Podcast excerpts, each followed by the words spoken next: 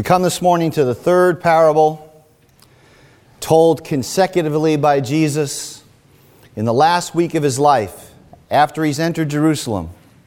The three parables we've said they, they deal in increasing intensity and fierce conflict between Jesus and the Jewish leadership.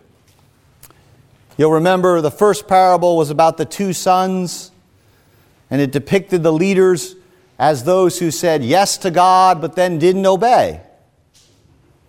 And there Jesus said that the kingdom is being given to tax collectors and to prostitutes who originally said no to God, but now they were responding to John the Baptist.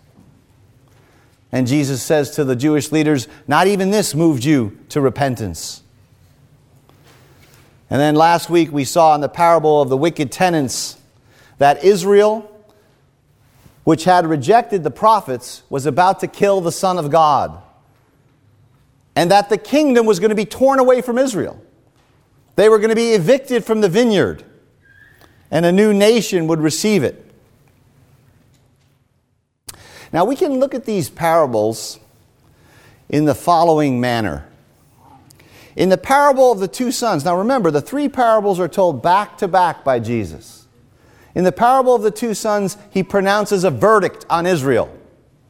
You're guilty of rejecting the kingdom. In the parable of the tenants, he pronounces the sentence The kingdom is going to be torn from you. And then here in our text today, the third parable, the parable of the wedding feast, the sentence is executed. And executed with quite a vengeance. Judgment finally falls in this parable.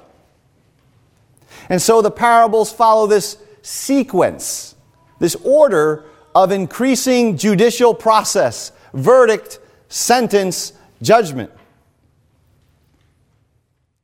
It's also interesting to note that the three parables have a kind of historical sequence. In the first, Jesus says to Israel, You rejected John the Baptist. In the second, he says, You killed the son of the vineyard, me. Here, he's going to say, And you will go on to reject my servants who I send to you as well, Christian ministers of the gospel. So, this parable is the closer, if you will, uh, of the three. But as is often the case with Jesus and the parables, there are some surprises in store here. So we'll look at this text from Matthew 22 under five headings. Five headings, they should be there in your, uh, on your insert. Uh, refusal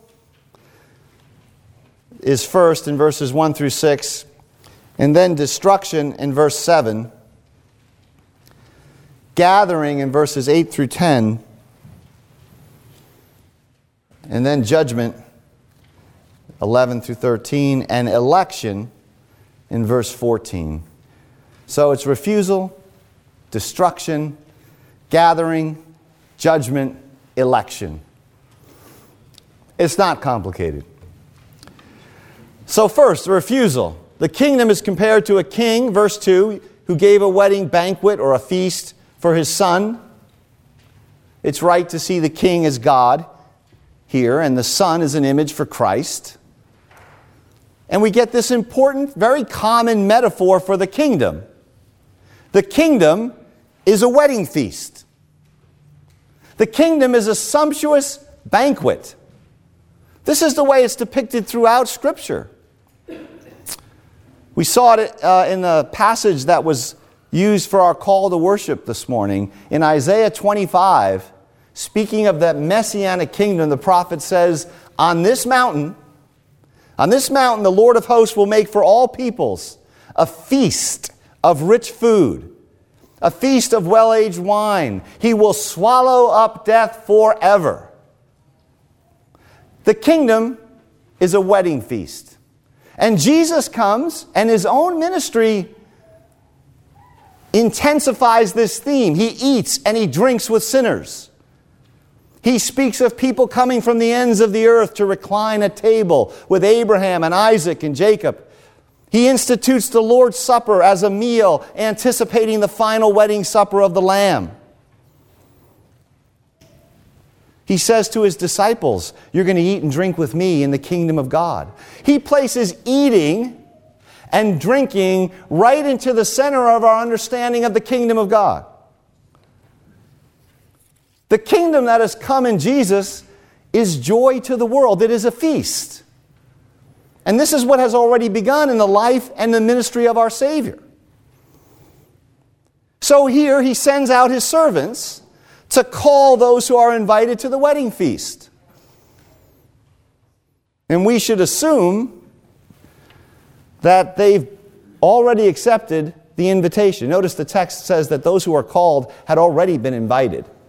There was a double invitation system to weddings in these days. First, you sent out the invitations to announce the feast and get acceptance, right? And that enables you to prepare the right number of animals for slaughter and make all the necessary arrangements. In this case, for the wedding of the king's son, all of this would be being done on a grand scale. And then, when everything was ready, you would call the guests again the second part of the invitation system. And it's this second invitation that's going on here in verses 3 and 4. So the servants go out, they call the invited guests, but we're told bluntly in verse 3 they refuse to come. They refuse to come. So here, as we've seen before, it's the Israelite leaders who are being called, but they reject the call. It's a very blunt refusal, but the king is patient, so in verse 4 he sends more servants. Again, this is Jesus' way of reminding them that God the Father continually sent you prophets. Prophet after prophet after prophet, culminating in this generation in his Son, and finally in the disciples of Jesus who would be sent out also to preach first to Israel beginning at Jerusalem. And so now the king in the parable starts to speak with some urgency about the glory of this feast and about how the preparation and all the work that went into it.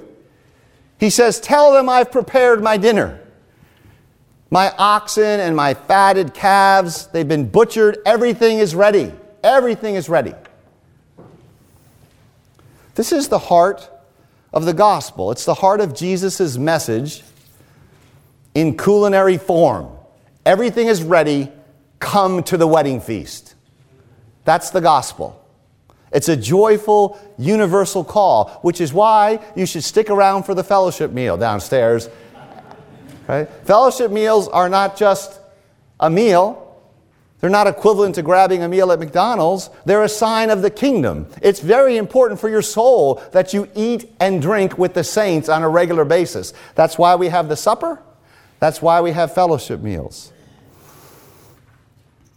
But the call is far from compelling to the leadership in Israel. You can see this in verse 5.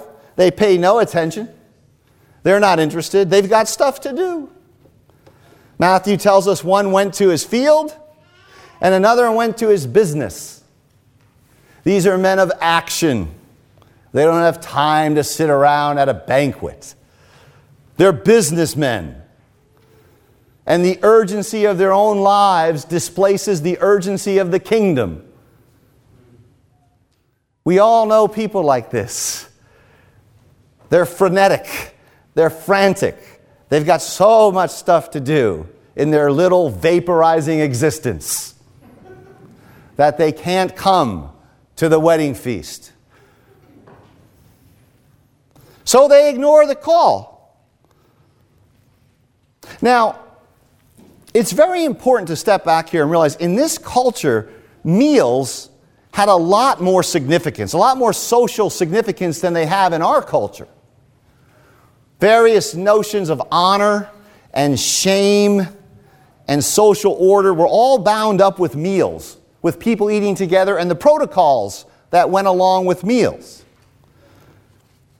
I have a very good friend. He's a, a retired uh, colonel in the United States Army, and I remember him telling me of his time in Bosnia.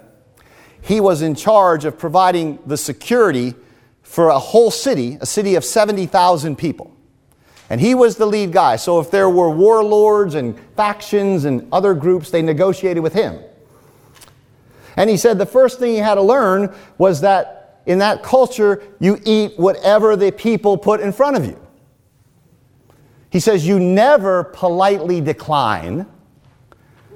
That would be an enormous fellowship breaking act. And he said it would prohibit his ability to gather intelligence. So he said, if I'm offered a cigarette, I take it and I smoke it. Doesn't matter if I don't smoke, I smoke now. And he said, I had to learn to eat the sheep's head with the eyes still in it. Because to decline the meal would be an insult. Well, much the same spirit is true in the biblical culture of our text. Especially the fact, remember, this is a meal given by the king.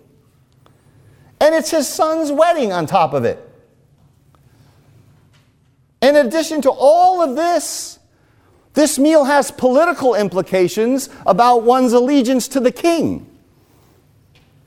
It's very crucial to grasp this because if we don't, we're not going to understand the bloody violence that's about to ensue in this text. Right? The refusal to attend this meal is a statement that you reject this marriage that you think the king's son is unworthy. And by implication, you're renouncing your allegiance to the king. Remember, the parable's about Israel's failure to come to the wedding feast of the Son of God. So the people who don't come here, they are not just saying, no thanks, I'm a vegetarian. Weddings make me cry. This is not a minor social breach. They're engaged in repudiating the king and his son. So refusal to come here is, is tantamount to, res- to uh, insurrection. It's a form of rebellion. Right? This is what Thomas More in the, in the 1550s, in his quarrel with Henry VIII, he refused to attend the coronation of Henry's second wife. And it was one of the things which got him executed for treason. Refusal is revolutionary here. You can see this in verse 6. The rest of the people, that is, the people who didn't just say, I have to go off to my farm and my business, but the rest of them, they seized the servants. They mistreated them and they killed them. It's a picture of what would happen to Christian witnesses. So they're not just writing no on the RSVP card, they're committing high treason. And the servants here are best seen as Christian witnesses, as I mentioned. And the time frame right here at this point in the parable is between about 30 AD, the time of Jesus' resurrection, and 70 AD when the Romans burned and destroyed Jerusalem. This is Israel's very last hour. That's why Jesus saves this parable for the end of his life.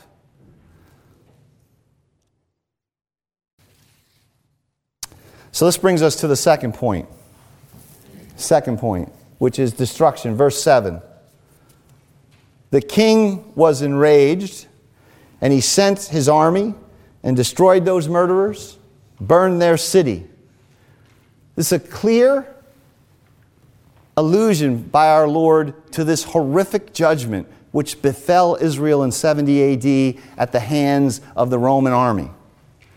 Actually, there was about a three year Roman Jewish war, 67 to 70 AD.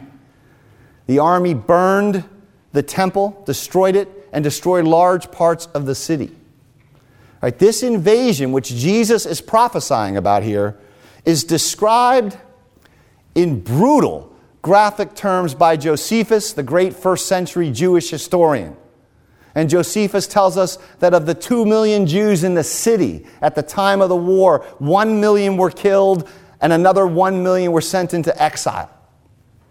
The cutting off of Israel is complete.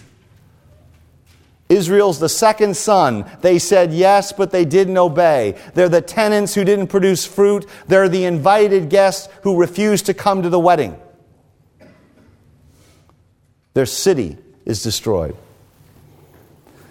But the story's not over, and that brings us to the third point the gathering. God does not cancel the wedding feast. In verse 8, the king says, The wedding banquet's ready, but those I invited didn't deserve to come. So this kingdom call goes out beyond the borders of Israel. Go out into the streets, invite to the banquet anyone you find, he says. This is the free, sincere offer of the gospel to all men. Whoever is hungry may find bread here. Whoever is thirsty is called to come and drink at the king's table. And so the Christian servants go out. The gospel goes out in verse 10. They gather all they found, the text says, both good and bad. That's a, it's, a, it's a picture of the mixed character of the church. The call goes out, and the church has good people and bad people, and they all respond in one way or another, and they end up seated right here next to you the good and the bad. And so many respond to the gospel that the wedding hall is full of guests. It's a picture of the gospel going out to the Gentiles now that Israel's refused it. And that brings us to the fourth point the judgment. Verse 11. This is a reference to the final judgment now. We've moved be- way past the judgment on Israel in 70 AD. We move up to a scene that takes us to the final judgment.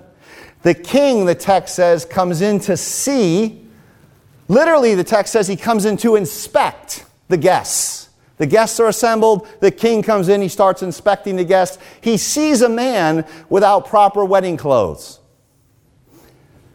Now, the parable doesn't say what, exactly what this means, what the clothes were supposed to be, but given the social setting, all it would probably mean is a, is a clean white garment. Now, I must say, I have a certain sympathy for this poor man in the parable. And it goes back to a time before Cheryl and I were even dating. Uh, we were friends, and we both ended up at the wedding of a mutual friend. And I showed up. Now, I was 20, you know, one or two years old, and I was a single guy living out of an apartment. So I showed up, shall we say, underdressed jeans, like a flannel shirt, probably some ragged jacket. And I slipped into the church and I sat in my pew. And Cheryl was sitting behind me and she taps me on the shoulder and says, What are you thinking? Have you never read that parable about the guy who gets thrown out of the wedding feast? so I always think of that incident when I read this parable. But whatever you might say about my lack of uh, social graces, that's really not the issue with this guy's lack of a wedding garment. Right? To, to not have one on, to not have the right wedding garment here, is like the refusal of the first invited guest. It's a sign of, of, of great rebellion and disrespect against the king. Right? The fundamental point here about this man is he has responded to the gospel. He has. That's why he's in the wedding hall. Right? The, the servants went out, people came in. But he has made no preparation for life in the kingdom. He has faith without works. He's sitting in the church to be sure, but he doesn't have the right clothes on. Right? The book of Revelation tells us at the final wedding supper of the Lamb, this wedding that we're seeing in our text is a, is a foretaste of that. The bride makes herself ready with fine linen, white and pure, and the text tells us that that linen is the righteous deeds of the saints. So the garment here is not just legal acquittal, being clothed with Christ's righteousness. The garment includes a life of righteous deeds. And this man doesn't have anything. And so this is not a trivial fashion oversight, as mine was. This is an act of great presumption. It's inexcusable. And that's why when he's asked, he's speechless. He's silent. He has no defense. He's a fraudulent disciple. There's no, hey, I'm sorry, my suit was in the cleaners. What's the big deal anyway? So the king has him bound in verse 13. And he's cast into the outer darkness, which is a picture of everlasting regret and judgment.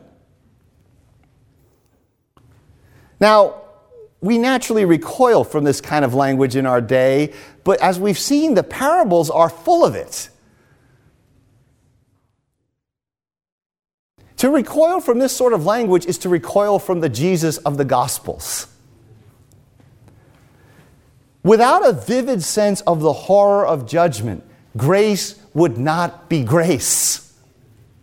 Salvation is meaningless if there's nothing dreadful to be saved from. And it's the stark reality of this judgment that charges your life with meaning, with dignity, with moral purpose. And that brings us to the last point election. The king says, Many are called or many are invited in, verse 14, but few are chosen. Believe it or not, this is actually the main point of the parable, this verse. This is the main point. Israel had been presumptuous about its election. Right? Israel said, We're the elect nation. We've got this by birthright. We, we own this kingdom. So Jesus appears and calls them to repentance, and they're like, Ah, we've got work to do. We're busy. We've got farms, we've got fields, we've got businesses. And so Jesus is saying, Look, Israel can no longer think of itself as the elect people, or, or at least exclusively the elect people. That's the scandal of the text. Their city is going to be burned. But it's also a warning for us. It's a sober, bracing warning for us as well. Because even though you and I have been called to the feast after 70 AD, we can commit the same treachery. Right? That's the point of the second half of the parable. The man has the wrong clothes on, simply being present in the church. Simply coming to the feast of the Lord's Supper will not save you. There's nothing mechanical or magical about the sacraments. You can be in the church, you can have the clothing on, you can have responded to the gospel. But you could also be just as presumptuous as Israel was. Right? We can be just as preoccupied with our farms and our businesses, our private affairs, we can be just as deaf to the call of Jesus to discipleship. And we can convince ourselves that we're elect and thus untouchable. And so this is a text about election. But it's a text about election that reformed people desperately need to hear. Many are called, Jesus says, or many are invited in some translations. And this refers to the outward call of the gospel. Many in Israel and many later in the church hear the call. They hear the gospel, they make some response, but the text goes on and says, But few are chosen. Few are elect. It would be as if Jesus came into this room and pointed at us and said, Many in this room have been summoned by the gospel, but few are going to enter the kingdom of heaven on the last day. Think of how scandalous that would be. Not, not, not a hefty majority, not half, few, few. Yes, many have been called, few are chosen. Now, the per, this, this reference to election does, is shown in action in the text. The text does not say, well, election is God's secret, I can't know it, that's all true. But here in this text, people show they're elect by what type of garment they have on. That's how you know you're elect. When the king inspects your garment, he sees righteousness. He sees obedience. He sees good deeds. Not perfection, of course, but he sees a life of discipleship. So if, we, if you ever wonder about your election, this parable teaches you look, you can't search out God's secrets. There's no list of who's elect and who's not elect in Scripture. There's only the fact that God elects, and then there's the visible fruits. So we have to look to Christ. We have to cling to Christ. We have to renounce ourselves and seek first the kingdom and its righteousness. We have to put Him on and seek to do good. And if you're struggling in that pathway, or you stumble in it, or you falter, you can still confirm and be assured of your election if you're clinging to Christ. This is why John Calvin said Christ is the bright mirror of our election. We don't try and sneak behind Jesus Christ and get into the mind of God. That'll drive a person crazy. How do you know you're elect? Because I cling to Christ for cleansing and I seek to follow him. And when I sin, I repent. I keep my garment clean. So, just like Israel, you and I, we have to forsake presumption. Presumption is deadly in the Christian life. And yes, there are things, lots of them actually, things like our farms and our businesses, which we must be occupied with. But let us not be preoccupied with them. And there's a big difference between being occupied with the things you must tend to in life and being preoccupied, such that when the call of the gospel comes, you say, No, I'm busy with the farm. So clothe yourself in Christ. Put on the new man, wash your garments in his blood, and make them white with good deeds. You have a joyful wedding feast to attend. Do not miss it for the world. Amen.